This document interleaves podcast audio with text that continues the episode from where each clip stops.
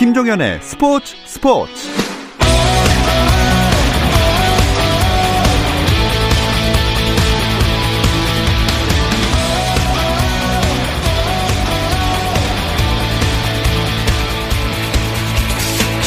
스포츠가 있는 저녁 어떠신가요? 아나운서 김종현입니다. 오늘 하루 스포츠계를 돌아보는 스포츠 타임라인으로 김종현의 스포츠 스포츠 출발합니다.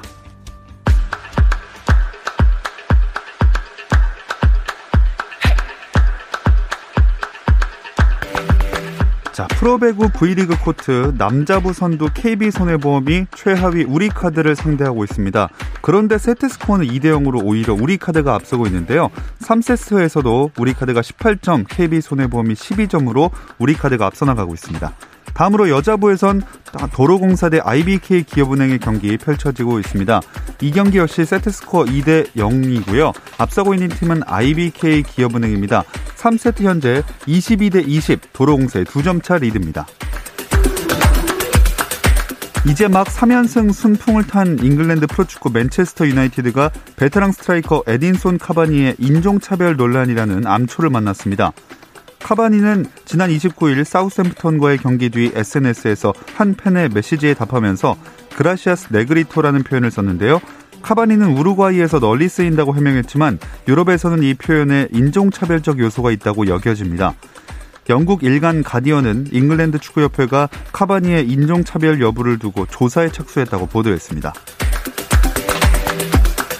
한국 프로야구 선수협회 사무총장이 판공비 현금 지급과 법인카드 개인 사용 의혹이 불거지자 입장문을 내고 사과했습니다. 이미 사의를 표한 김태현 사무총장은 오늘 나로 인해 선수협회에 금전적인 손실이 발생했다면 반드시 원상 복구한 뒤 물러나겠다고 밝혔습니다. 김태현 사무총장은 선수들의 투표로 사무총장에 올랐고 마케팅 전문가로 기대를 얻었지만 불미스러운 일에 얽혀 1년 만에 선수협을 떠납니다.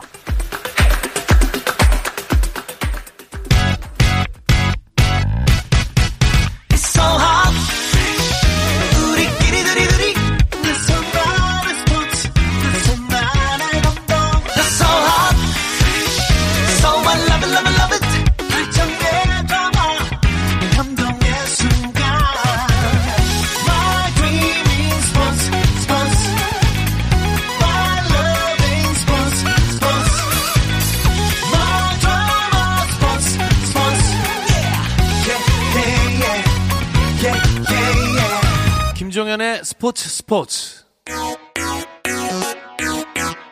No problem. 화요일 저녁에는 이 두 분과 함께하고 있죠. 정 PD와 김 기자, 정현호 KBS 스포츠 PD, 중앙일보 김지한 기자 나오셨습니다. 안녕하세요. 네, 안녕하세요. 안녕하세요. 아, 올해 프로야구 포스트 시즌을 두 분께 뭐 설명도 듣고 이러면서 보다 보니까 참 즐거웠는데 끝났습니다. 아, 예. 4승 2패로 NC가 어, 제 예언대로 우승을 차지했죠.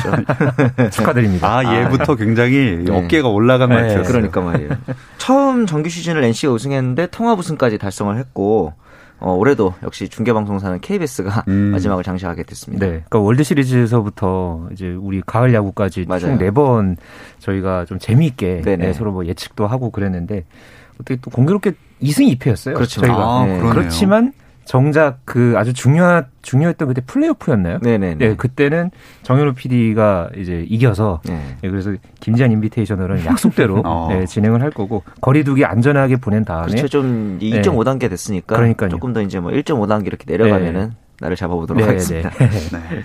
자, 다음 기약을 또 해보면서 배구 네. 이야기 들어가겠습니다. 한국전력이 남자 배구 판도를 뒤흔들고 있어요. 그렇죠. 지금 그 트레이드의 힘을 가장 단적으로 보여주는 것 같아요. 26일 날 OK 금융그룹 지금 2위잖아요. 네. OK 금융그룹마저 어, 승리를 거뒀는데 심지어 3대 0으로 셧아웃 승리를 거뒀습니다. 신영석 선수의 트레이드 합류 이후로 4연승이고요. 그 전까지 0승 7패였다가 4승 무패가 됐다는 점. 신영석 그리고 이제 새로운 주전 세터로 도약한 이 황동일 두 선수의 활약이 좀 눈부신 것 같습니다. 음. 순위도 4위까지 올라왔더라고요. 네, 지금 한국전력이 4연승을 달린 것도요. 그 2017-18 시즌에 어, 이제 4연승을 하고 나서 지금 약 3년 만의 일이고요. 네. 어, 그 동안에 이 한국전력이 이긴 팀들의 면면을 보면 또 참 굉장히 그 또 상승세에 탔던 그렇죠. 그런 팀들이 좀 많았습니다. 뭐 대한항공, KB손해보험, 삼성화재 그리고 OK금융그룹까지 음. 이렇게 리그 상위권 팀들을 도장 깨기 하듯이 그렇죠. 이 격파했다는 점도 아주 눈길을 끌었죠. 이 신영석 선수 가세한 게 효과가 진짜 무지막지한 것 같아요. 네, 한국전력의 큰 그 전봇대 하나가 들어온 것 같은 네. 그런 효과가 됐습니다. 네. 한국전력이 이제 신영석 가세 이후로 블로킹 득점이 평균적으로 어, 거의 2.034점에서 3.0으로 늘었고요. 유효 블로킹도 2.586에서 2.76으로 늘었고 무엇보다 이 가운데 센터가 든든하다 보니까 속공 성공률이 47.61%에서 57.83%로 거의 10% 가까이 상승을 음. 했고요. 신영석 선수 본인의 기록도 많이 좋아졌습니다. 유효 블로킹 특히 이제 float 서브, 서브 득점까지 모두 증가를 했고 그다음에 이제 같이 트레이드로 팀을 옮긴 황동일 선수도 종전에 현대캐피탈에서는 로테이션 멤버였는데 이제 주전으로 굳히면서 네 경기 모두 출전을 하고 있고요. 황동일 하면 이 장신 세터 또 공격력이 꽤 좋은 선수거든요. 그렇죠. 공격력에서도 지금 4득점에 블로킹 8득점을 보여주면서 한국 전력의 높이를 더 가세를 해주고 있습니다. 그러니까 신영석 선수가 가세를 하니까 확실하게 기존에 있던 뭐 카일 러셀이라든가 박철우 같은 경우에도 그렇죠. 이 공격이 좌우해서 아주 힘을 더 받는 그런 모습이거든요. 네. 그러니까 뭐 아까 이제 정열 PD가 얘기했던 대로 그런 어떤 블로킹에 관련한 그런 네. 어떤 기록들도 좋아졌고 그러니까 뭐 어떤 곳에서는 전기 장벽이다. 아. 이렇게 또 표현을 했더라고요. 네. 아주 재밌었습니다. 아 그래서 그런지 내일 있을 한국 전력이랑 한국 현대캐피탈 대결이 더 기대가 돼요. 네, 한국전력이 만약에 내일 경기에서 승리를 거두면 5연승이거든요. 음. 이거는 좀 구단 역사로 따지면은 2015년 2월 이후에 거의 한 5년 반 만에 어 이제 첫 번째 이제 도전을 하게 되고 네. 어 역시나 현대캐피탈과의 경기 하면은 이 신영석 선수가 이적을 한 다음에 이 첫 번째 또 맞대결이기도 그렇죠. 합니다. 아, 그렇기 때문에 도 굉장히 또 주목을 받고 있는데 어, 현대캐피탈 같은 경우에는 뭐 신영석 선수를 비롯해서 이렇게 중심을 잡아줬던 네. 어, 그런 선수들을 한꺼번에 내주고 어, 세대 교체를 명목으로 해서 현재 좀 계속해서 분위기가 좀 처지고 있거든요. 네. 어, 구단 최다인 6연패를 당하고 있는 그런 상황에서 음. 어, 내 어, 한국전력을 상대로 이 분위기 반전을 할 수 있을지 어, 한번 두고 봐야겠습니다. 어, 한국전력 얘기가 오늘 참 많은데 선수단 전체 연봉도 최초로 공개했다고요. 그렇습니다. 이 팀 내 이제 최, 연봉 총액을 공개를 하면서 팀 내 최고 연봉자 신영석 선수 그러니까 6억 원이 됐고요. 주장인 박철호 선수가 5억 5천만 원을 뒤를 이었다는 내용을 좀 공개를 했습니다. 이러면서 한전의 18명의 연봉 총액이 26억 8,600만 원으로 나왔고요. 참고로 샐러리 캡이 31억 원이기 때문에 이 부분을 준수한다라는 내용인데 음. 이 부분을 이제 왜 공개했는지 그리고 이 문제를 가지고 이제 또 상벌위까지 열리고 있기 때문에 파문 아닌 파문이 좀 일고 있더라고요. 네. 그러니까 상벌위는 이게 왜 열린 거죠? 어, 일단은 이 이번 발표가요. 네. 이게 그 프로배구 KOVO가 그러니까 네. 연맹이 어, 이전에 그 여자 배구는 올 시즌부터 그리고 남자 배구 같은 경우에는 2022, 2023 시즌부터 그렇죠. 이 연봉 총액을 비롯해서 각 선수단 연봉 전체를 모두 공개하기로 그러니까 네. 이사회 의결을 그렇게 했었거든요. 맞아요. 그런데 이거를 한국전력이 먼저 앞서서 이걸 시즌 도중에 공개한 겁니다. 네. 그러니까 이사회에서 의결을 한 내용을 갖다가 전부 이렇게 지키자 음. 했는데 이거를 먼저 한국전력이 합의를 파기한 그런 셈이고요. 네. 어, 이게 연봉을 공개하는 게 그동안에는 뭐 FA 자격을 얻었던 선수, 그러니까 다른 팀으로 옮기거나, 어, 연봉 상위, 어, 톱 10에 들었던 선수들만 지금까지 공개를 해왔습니다. 아. 그런데, 어, 한국전력 같은 경우에는 사실 작년 시즌에 그러니까 이 샐러리 캡 이 최저 소진 기준이라는 게 있거든요. 이걸 아. 맞추지 못해가지고 사실 징계를 받을 뻔했다가 어. 좀 어느 정도 이 징계를 경감을 해, 했던 그런 팀이에요. 네. 그런데 이게 지금 한 시즌 만에 어, 신영석 선수도 영입을 하고 이렇게 트레이드를 통해서 네. 어 선수들을 모두 이렇게 전력을 맞춘 다음에 이거를 지금 공개를 오픈을 한 거거든요. 맞아요. 그렇기 때문에 이게 다른 구단들 입장에서는 이게 불투명하고 한국전력만 우리만 막 투명하다 하니까 음. 다른 팀들 입장에서는 좀 난감해진 음, 그렇죠. 그런 상황이 됐었어요. 그래서 오늘 이거와 관련해서 코보가 상벌위원회를 열었고 네. 여기에 이제 한국전력 구단 관계자들이 상벌위원회도 직접 참석을 해서 소명을 했습니다. 네. 그런데 어 바로 이게 회의 끝에서 결론을 내지는 못했고요. 네네. 다음 주에 다시 이 회의를 열어서 이 관련한 이 징계에 대해서 음. 어, 논의를 할 것으로 그렇게 알려져 있습니다. 자, 한국전력이 참 여러모로 눈길을 모으고 있는데 그래도 남자부 여전히 2강 판도예요. 그렇죠. 이제 시즌을 앞두고 외국인 선수 트라이아웃이라든가 이제 신인 드래프트 때 코로나19가 좀 변수로 작용해서 외국인 선수들의 실력을 파악하는 데 있어서 좀 변수가 생길 수는 있겠다. 뭐이 정도까지는 생각을 했는데 네. 전형적으로 이제 그동안 하위권을 맴돌았던 KB라든가 OK가 대놓고 순위권을 이렇게 치고 들어올 줄은 정말 아무도 몰랐을 거예요. 네. 이제 KB 손해보험이 20 승점 25점으로 선두 그리고 OK 금융그룹이 1점 차죠. 24점으로 2위에 자리를 하고 있습니다. 자, 그 더 벌리기 위해선 KB 손해보험이 이기고 네. 싶었을 네. 텐데 졌어요. 아, 좀 전에 끝났습니다. 조금 전에 막 끝났습니다. 이 우리 카드가 3세트도 25대 17로 따내면서 어, 3대 0으로 오늘 우리 카드가 이제 승리를 거뒀는데요. 네. 역시나 오늘 KB손해보험은 케이타가 27득점, 또 네. 김정우 선수가 10득점을 기록을 했는데 다른 선수들이 좀 전반적으로 많이 부진했고요. 그렇죠. 우리 카드 같은 경우에는 이 알렉스 선수가 32득점, 음. 이 블로킹 성공 두 개를 포함해서 이렇게 공격 성공률, 높은 공격 성공률을 비, 어, 기록을 했고 네. 어, 다른 선수들도 이 골고루 좋은 활약을 펼쳤고 특히나 류윤식 선수가 오늘 디그 성공을 11개나 기록을 했네요. 아. 네, 이렇게 되면서 최하위 우리 카드가 KB손해보험을 완파했습니다. 음. 사실 그 디그 이런 부분들이 수 비가 듀스 상황에서 굉장히 중요하잖아요. 그렇죠. 오늘 2세트 봤더니 스코어가 32대 아, 30입니다. 그러니까 네. 이렇게 이제 접전까지 가면서 우리 카드가 또 어, 3대 0 셧아웃으로 승점을 따냈다는 점이 앞으로 순위 싸움에 있어서 굉장히 좀 좋은 영향을 작용할 것 같더라고요. 아, 하필 제가 다음에 여쭤볼 게 네. 서로에게 패배 주고받은 거 말고는 잘 지지 않는다라고 하려고 그랬는데 네. 오늘 약간 그게 무색해졌어요. 그렇습니다. 그래도 어, 지금까지 KB 손해보험이 이렇게 선두를 달리고 했던 그런 어떤 비결에는 역시나 케이타가 그렇죠. 있죠. 음. 이 케이타의 공격력이 워낙에 어, 강했고 음. 이제 이 거에 대해서 이제 연구를 하는 팀들이 계속 나올 겁니다. 그렇죠. 오늘 그래서 오늘 우리 카드가 이겼을 그렇죠. 거고요. 이렇게 됐을 거고 뭐 OK 금융그룹 같 금, 아, 금융그룹 같은 경우에는 네. 뭐 펠리페, 송명근, 진상원 또 리베로 부용찬까지 각각의 그 포지션들의 이 밸런스가 참 잘 갖춰져 있거든요. 음. 그거를 갖다가 뭐 시스템 배구라고도 또 표현을 하던데 아. 어, 그런 어떤 이 중심 선수들이 잘 이렇게 또 기량을 펼치는 이 네. OK 금융그룹까지 전반적으로 이 각각의 특징들이 워낙에 또잘 갖춰져 있기 때문에 네. 어, 이두 팀의 어떤 이강 체제가 당분간은 지속되겠지만은 오늘 일어났던 음. 우리 카드가 3대 0으로 이렇게 완파하는 이런 어떤 상황에 따라서 또 이 순위표도 굉장히 요동치지 않을까 그렇게 그렇죠. 전망됩니다. K 같은 경우 말씀하신 대로 전 포지션이 좀 고른데 KB는 지금 선두를 달리고 있긴 하지만 아무래도 공격력이나 전력이 K타에 의존하는 측면이 많잖아요. 그렇죠. 그래서 이 부분을 좀 이제 극복할 수 있도록 김종호 같은 선수들이 좀 더 페이스를 끌어올려야 선두 수성이 가능해 보입니다. 네. 네. 자, 여자부로 넘어가겠습니다. 예상대로 흥국생명 독주 계속되고 있어요. 네, 지난 일주일 사이에 흥국생명은 한 경기를 치렀습니다. 지난달 27일에 IBK 기업은행을 상대로 해서 역시 3대 0 완승을 거뒀고요. 그러면서 개막 9연승 독주를 이어가고 있는데 어, 여기서 사실 또 흥국생명이 주목할 기록이 하나 있어요. 네. 이 세트 득실률이 3.375거든요. 아. 이게 보통은 다른 팀들 뭐 과거에 우승했던 팀들이나 상위권 팀들 보면은 뭐 1점대 후반 그렇죠. 이런데 거기에 거의 곱하기 2.53 정도 되니까 네. 어, 이 정도면은 거의 이 흥국생명이 이런 어떤 기록적인 면에서도 그렇고 뭐 내용적인 면에서도 거의 대부분 셧아웃으로 이겼다 이렇게 볼수 그렇게 이기고 있다라고 볼 수 있겠죠. 네.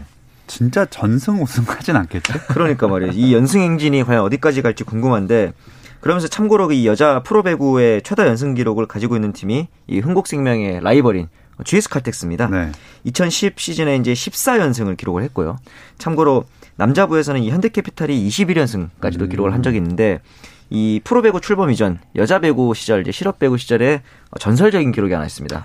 이 GS의 전신인 호남정유가 1991년 3월부터 무려 이제 4년 9개월 동안 지지를 하면서 네. 네. 1995년 10월까지 92연승을 합니다. 어이고. 네. 그러니까 그 언론에서도 그 당시에 아 20연승, 30연승 대단하다 하다가 한 6, 70 이게 이제 숫자도 웃기잖아요. 6연승도 아니고. 그렇죠. 60연승. 70연승쯤은 네. 하니까 이제 어느 순간 언론에서도 다루기를 좀 포기했던 아. 그런 이슈도 있었습니다. 아, 뭐 최고 기록은 아니겠네요. 전승 우승을 해도. 음, 아직은 네, 조금 더 가야 되는. 아, 4년 더 하셔야 됩니다. 그렇죠. 네.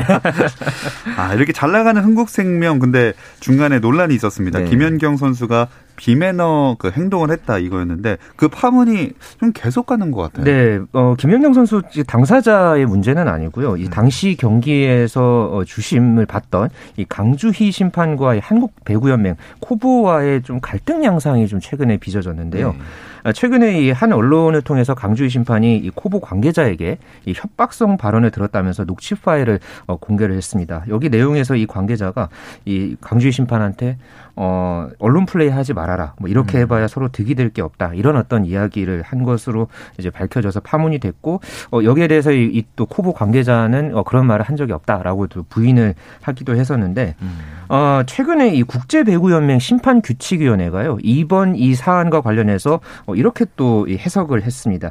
이 네트를 잡아 끌어내렸던 이 김연경 선수의 행위가 이 랠리 종료 후에 나왔다면 이게 파울이 아니지만은 이 스포츠맨십에 어긋났다고 볼 수 있는 그런 어떤 언행 진행에 대해서는 심판이 자제를 요구할 수 있다. 그러니까 이 강주희 심판이 옳게 어, 판단을 했다라고 뭐 그렇게 이제 또 해석을 했던 그런 어떤 음. 내용이 있었거든요. 그렇기 때문에 어, 이 김연경 선수 뭐 물론 어, 좀 시간이 지나긴 했지만은 네. 이후에도 지금 여러 가지 그런 어떤 이슈들이 있는 그런 분위기입니다. 참 오히려 김연경 선수가 더 난감해진 상황이 된 것 같은데 그렇죠. 원만하게 해결될 수는 없을까요? 그렇기에는 지금 약간 감정적으로 대응을 하고 있는 게 이 코보 경기 운영 본부장의 멘트가 조금 다른 게 연맹 구성원으로 살아가면서 이렇게 척지면은 강심판 당신이 우리 연맹에 있을 필요가 없다 뭐 이런 식의 워딩까지도 아, 나왔어요. 네. 근데 이 코보 심판이라는 자리는 프리랜서입니다. 그래서 매년 새로 계약을 체결하는 어찌 보면은 이제 프리랜서 입장에서는 이런 당사자 우리 심판들의 계약을 담당하는 관계자가 자기 신분의 위협을 느낄 만한 발언을 했다는 거는 뭐 기분이 좋고 나쁘고를 떠나서 당장 내년 생계의 위협을 그렇죠. 느낄 수도 있는 부분이거든요. 그리고 강심판이 이제 당시에 내가 어떤 판정을 내렸어야 했는지 정확한 답을 달라고 했더니 어, 경기운영본부장은 살아가면서 부모 자식 간에도 지켜야 할 예절이 있다 뭐 이런 좀 상, 당황스러운 대답을 네. 한 거죠. 그러니까 정확한 근거에 의해서 어떤 답을 내려야 한다라는 객관적인 대답이 아니라 인정과 예 뭐 이런 개념에 호소하는 거는 어떻게 보면은 좀 계약 관계 혹은 철두철미해야 되는 관계에 있어서는 좀 아니지 않나라는 아쉬움이 좀 들기도 네. 했습니다. 확실히 이게 지금 언론 지상을 통해서 서로 폭로전 양상으로 가고 그렇죠. 있는 그런 분위기거든요. 그렇기 때문에 또뭐 여기에 대해서 또 이 코보 관계자 그러니까 또 이런 얘기를 한 적이 없다. 그렇죠. 또 이렇게 또 부인을 하는 그런 상황이라서 워낙 지금 서로의 입장이 갈립니다. 그래서 음. 어, 그 뒤에 또 뭐 여러 가지 또그 후속 그런 어떤 상황들이 있을 텐데 이 상황들을 조금 더 잘 지켜봐야 될 것 같아요. 네. 네. 자, 배구 이야기 나눠봤고요. 스포츠 팬들이 주목하는 화제의 뉴스들 짚어볼 텐데 그 전에 잠시 쉬었다 오겠습니다. 스포츠 잘 압니다. 김정현의 스포츠 스포츠. 어떤 스포츠 이야기도 나눌 수 있는 시간 정현호 KBS 스포츠 PD 중앙일보 김지한 기자와 함께하는 정 PD와 김 기자 듣고 계십니다. 자, 지난 한 주 스포츠계 이슈들 짚어볼까요? 네, 지난 주말에 이 핵주먹 마이크 타이슨 그리고 로이 존스 주니어의 이 프로복싱 레전드 매치가 열렸습니다. 네. 많은 이 복싱 팬들이 기대를 했거든요. 네.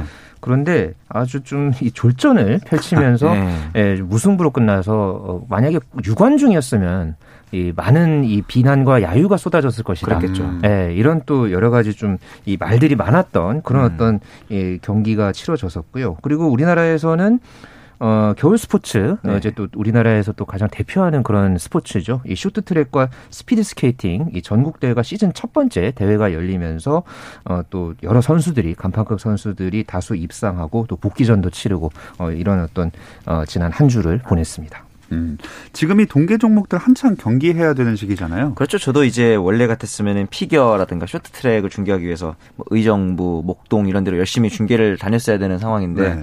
뭐 관중들도 없고 이러다 보니까 이제 저희가 중계를 나가지 못하고 근데 여담으로 좀 하나 말씀드리는 게 이 아이스링크가 꽤 춥잖아요. 그렇죠. 근데 네. 요즘 시즌에 중계하면 아이스링크가 더 따뜻합니다. 어찌됐든 실내기 때문에. 아, 진짜요? 네, 밖에 이제 떨고 있다가 안에 들어가면 좀 따뜻하기도 하고 당연히 온도는 이 중계차 안이 제일 따뜻해야 되잖아요. 희한하게 중계차만 들어가면 추워요. 링크보다 더 춥습니다. 아. 그래서 이제 항상 그 긴 패딩 있잖아요. 그런 롱 패딩 같은 걸 입고 좀 떨면서 중계했던 기억이 나는데 아. 올해는 그런 기회조차 없는 게 좀 안타깝긴 네. 합니다. 그러니까 예전에도 저도 뭐 피겨 스케이팅이나 빙상 종목 이제 담당을 하면서 그렇죠. 뭐 워낙에 또 그 취재 열기라는 부분도 있는데 네. 정말 희한하게 바깥하고 안 하고 이 기온 차를 보면 안에가 되게 추울 줄 알았는데 네. 이 밖이 더 춥고 그러니까. 안에서 예 네, 그래서 안에서 어떻게든 막 휴식을 취하려고 그렇죠. 하고 막 자리 찾고 네. 예, 그랬던 또 취재 그런 어떤 경험도 있네요. 네. 말씀하신 대로 취재 열기 때문에 뜨거웠던 것 같습니다. 그렇습니다. 네. 아 근데 2020, 2021 시즌은 코로나19 때문에 좀 정상적으로 치러지지 못하겠죠? 네, 국제 대회들은 지금 줄줄이 거의 웬만한 일정들이 취소가 됐고요. 이 국내 대회 같은 경우에도 어, 그런 어떤 사회적 거리두기 관련 그런 지침 때문에요. 네. 이 실내 체육 시설, 뭐 다중 이용 시설에 대한 운영 중단, 어, 이런 부분 때문에 국가대표 선발전 같은 것들이 예정대로 치러지, 치러지지 못했습니다. 음, 음. 그래서 지난주에 열린 대회가 시즌 첫 번째 대회로 열렸고 앞 으로의 일정들 같은 경우에도 전반적으로 축소돼서 어, 치러질 그런 형편입니다. 네.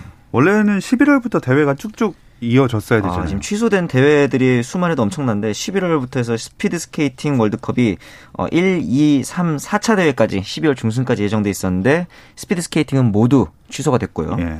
쇼트트랙 같은 경우는 1, 2차 월드컵 대회는 취소가 됐고 이 쇼트트랙 3차 대회가 서울에서 열릴 예정입니다. 그리고 4차가 베이징인데 이 3, 4차 대회는 아직 결정이 되질 않아서 음. 보류 상태입니다. 어쩌면은 우리나라에서 월드컵을 볼 수도 있을 것 같기도 하고요. 네. 내년 3월에 예정됐던 세계 주니어 피겨 내년 3월임에도 불구하고 좀 주니어 선수들이라는 점도 있다 보니까 음. 벌써 이제 취소 결정이 내려진 상황입니다. 그러니까 이 취소 보류를 한 거는 어 2022년 베이징 동계 올림픽이 있잖아요. 그렇죠. 그래서그 테스트 이벤트 성격으로 이 일정을 치르려고 하다 보니까 아. 이 서울이랑 베이징 그러니까 좀 비슷한 어떤 위치에 있는 그런 나라들에서 열리려고 했던 것들은 좀 최대한 연기를 해서라도 뭐 3월에라도 음. 치르려고 하는 그런 어떤 좀 분위기인 것 같습니다. 네. 어쨌든 이렇게 어려운 상황 속에서 국내 빙상 대회들이 최근에 치러졌네요. 네, 2월, 3월에 원래 예정했던 대회들 같은 경우에도 다 취소가 되고 연기가 됐거든요. 네. 그러다가 8, 9월로 이거 미뤄졌던 대회들이 또 이렇게 연기가 돼서 이번에 네. 이 쇼트트랙과 스피드 스케이팅 대회들이 나란히 열렸습니다. 그래서 이 겨울 종목을 또 좋아하는 팬들 입장에서는 참 반가웠던 음, 지난 그렇죠. 한 주였습니다. 쇼트트랙 대회 결과 어땠나요? 네, 어, 전반적으로 이 국가대표 선수들이 아주 또 강세를 그렇죠. 보였거든요. 이 최민정 선수가 이 1500m와 3000m에서 2관왕을 달성을 했고요. 네. 이 김지유 선수가 500m와 1000m 2관왕을 함께 음. 달성을 했습니다. 또 이 남자 일반부 1000m 같은 경우에는 이 최근에 또 뭐 예능 프로그램도 가끔씩 나오죠. 유튜브도 그 하고 네, 유튜버이기도 한 이 곽윤기 선수가 또 금메달을 따냈고요. 음. 이 평창 올림픽 때 500m 은메달리스트였던 황대헌 선수가 남자 대학부 1000m에서 또 역시 금메달을 땄고 어, 여자 대학부 1000m에서는 어, 역시 또 국가대표 선수인 이유빈 선수가 정상에 올랐습니다. 어, 국가대표들이 많이 활약했던 대회인 것 같은데 네. 심석희 선수도 이 대회 통해서 복귀했잖아요. 그렇죠. 무려 무려 9개월 만에 복귀전입니다. 이번 복귀전을 통해서 1000m에서는 2위, 1500m에서는 4위를 차지했는데 이 2위도 굉장히 값지다고 볼 수 있는 게 어, 올해 서울시청으로 또 소속팀이 바뀌기도 했고요. 훈련 환경도 적응해야 했고 어, 무엇보다 지난 10월에 그 성추행 폭로 관련 재판까지도 참석을 했잖아요. 네, 그렇죠. 이런 스포츠 외적인 일들로 굉장히 좀 심적으로 힘들어 보이는 모습이 많았는데 보면서 참 우리나라에서 아쉬운 점 중에 하나가 이 가해자보다 어떻게 보면은 피해자가 더 힘들어하는 그런 풍토가 좀 있잖아요. 음. 이 사건 자체가 심석희 선수를 자꾸 둘러싼 이슈로 덮어지다 보니까 이런 풍토들이 좀 사라지고 피해자는 순수하게 피해자이기 때문에 운동에만 좀 전념할 수 있는 그런 문화가 좀 만들어졌으면 하는 그러니까 생각 재판 들었습니다. 과정에서도 그 심석희 선수가 증언을 하는 그런 상황이 있었다고 맞아요. 해요. 그게 이제 비공개로 이제 열렸는데 그때 이 심석희 선수가 과거를 떠올리고 싶지 않아서 뭐 잠도 못 자고 좀 약에도 잠시 의존을 음. 했다고 하는데 음. 그런 상황에서도 그러고 나서 한 달 반 있다가 지금 이 대회에 나와서 아. 이 은메 달을 딴 거거든요. 굉장히 심석희 선수 개인적으로도 의미 있는 그런 메달이었고 또 앞으로 또 1년 2개월 뒤에 있을 이 베이징 동계올림픽을 향해서 또 심석희 선수가 도전하고 싶어하는 그런 어떤 의지도 강하기 때문에 네. 어, 정말 이 차곡차곡 앞으로 나아가서 어, 다시 한번 이 올림픽 무대에 서는 심석희 선수 네. 모습 꼭 보고 싶네요. 이 마음도 실력도 계속 그 극복해 나가는 모습 보고 네. 싶습니다. 네. 자 그리고 스피드 스케이팅 결과 짚어볼까요? 예, 일단은 베테랑들의 활약이 좀 있었습니다. 이승훈과 김보름 선수의 활약이 있었는데 특히 이승훈 선수도 그 외적으로 좀 이슈가 있었죠. 네, 2018년 5월에 문체부 감사에서 후배 폭행 의혹이 좀 있었는데 지금은 후배들과 관계 좋다라는 식으로 이제 인터뷰를 하기도 했고요. 이번에는 남자 일반부 5000m에서 4위를 기록했는데 이번 경기가 2년 9개월 만의 경기였습니다. 그렇죠. 1년 네. 자격 정지가 있었기 때문에 네. 그 부분을 감안하면은 뭐 복귀 전 치곤 나쁘지 않다라고 볼 수도 있을 것 같고요. 참고로 이 5000m에서는 엄천호, 정재원, 고병욱 선수가 나란히 1, 2, 3위를 차지했습니다. 음, 다른 종목, 다른 그 이제 분야에서도 뭐 김민석 선수라든지 뭐 네. 뭐 차민규 선수, 김민선 선수가 평창 동계 올림픽을 통해서 존재감을 드러냈던 그런 젊은 선수들이 대부분 종목에서도 우승을 차지해서 네. 다음 대회에 대한 그런 또 전망을 밝혔습니다. 그리고 오랜만에 그 컬링의 팀킴 소식도 들리더라고요. 그렇죠. 이 컬링 같은 경우는 팀 단위로 국가대표가 선발이 되잖아요. 네. 그래서 팀 단위로 겨, 경기를 치르는데 이 국가대표 선발전에서 경기도청을 누르고 3년 만에 다시 팀킴이 국가대표로 복귀를 했습니다. 아 여기도 또 논란이 있었죠. 네. 작년에 그 김경두 전 부회장과의 그 외압 논란이 좀 있었는데 이번 사태를 보니까 또 김경두 일가가 또 컬링계에서 영구 퇴출이라는 결과가 나왔더라고요. 뭐 음. 뭐 회계 부정, 횡령, 배임, 직권남용 이런 부분들이 좀 있었다라는 혐의가 인정됐는데 팀킴 입장에서도 조금 가벼운 마음으로 경기에 임했던 게 좋은 결과가 나오지 않았나 싶기도 합니다. 네. 그 멤버는 평창 때 그대로인가요? 네, 그렇습니다. 그 안경 선배, 뭐 김은정 선수 그렇죠. 비롯, 해서요 뭐 김영미, 뭐 김초희, 그다음에 또 뭐 김은정, 아, 김경애, 네, 그렇죠, 네, 그렇죠. 또 이제 선수까지 다섯 명 선수가 전부 아직까지 이제 있는데 음. 그 사이에 좀 근황이 있습니다. 네. 이 김은정 선수 같은 경우는 작년 5월에 아이를 낳았고요. 아. 김영미 선수, 그러니까 영미의 네. 김영미 선수는 결혼도 했습니다. 음. 어 그러니까 다섯 명 중에 두 명이 지금 결혼을 한 네, 음. 그런 상황이고 이 김은정 선수 같은 경우는 특히나 이 작년 5월에 아이를 낳고 3개월 만에 복귀를 해서 바로 또 그해 10월에 회장배 대회에서 우승을 차지하는 데도 아. 기여했거든요. 또 그런 어떤 이 투혼을 발휘하기도 했었고 평창 때 기회를 많이 얻지 못했던 김초희 선수가 어, 이제는 김영미 선수와 대신해서 이 네. 세컨드 포지션에서 활약을 하고 있습니다. 음. 좀 많은 어려움들이 있었는데 그래도 최근에 한 푸드 기업과 또 후원 재계약까지도 하면서 음. 어, 굉장히 또 이렇게 좋은 행보를 계속해서 이어가는 그런 중입니다. 네, 또 다른 소식들 짚어볼까요? 피겨 소식이 있는데요. 유영 선수가 그랑프리 6차 대회 출전을 했습니다. 그런데 쇼트에서 자꾸 점프 실수가 나오면서 12명 중에 최하위를 기록했거든요. 음. 하지만 이제 프리에서 본인의 장기인 트리플 악셀에 성공하면서 7위를 기록을 했습니다. 지난 2월 사대륙 선수권에서 은메달을 따냈기 때문에 이번 대회 좀 기대를 했는데 일단은 이 코로나로 인해서 훈련을 못한 점이 좀 아쉽게 됐습니다. 음.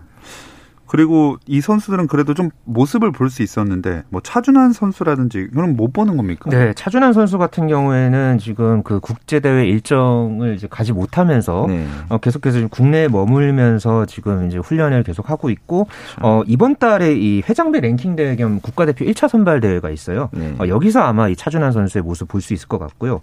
이 스켈레톤의 윤성빈 선수 같은 경우는 조금 지금 안타까운 그런 상황인데 어. 이 스켈레톤 월드컵 1차 대회부터 4차 대회 대회에 모두 일단 국가대표가 불참하기로 했습니다. 음. 그리고 5차 월드컵부터 나간다는 그런 계획이었는데 지금 현재 이 평창 올림픽 슬라이딩 센터에서 훈련을 해야 하거든요. 네. 그렇죠. 그런데 현재 그 슬라이딩 센터 이 시설 훈련장 여건이 좀 좋지가 못하다고 합니다. 아. 예, 그래서 지금 이, 이, 실제 실전 훈련을 하지 못하고 지금 체력 훈련만 하고 음. 있는 예, 그런 상황에서 어 이제 시즌 재개를 기다리고 있는 그런 윤성빈 선수의 근황을 또 알려드리고 싶네요. 뭐 여름 하계 올림픽도 우리가 많이 얘기했지만 네. 베이징 동계 올림픽도 얼마 안 남았는데 그렇죠. 동계 종목 선수들의 상황이 참 답답할 것 같습니다. 네. 자 이번 주 정 PD와 김 기자는 여기서 마치도록 하겠습니다. 정현호 KBS 스포츠 PD, 중앙일보 김지한 기자 두 분 고맙습니다. 네, 감사합니다. 감사합니다. 내일도 별일 없으면 다시 좀 들어주세요. 김정현의 스포츠 스포츠.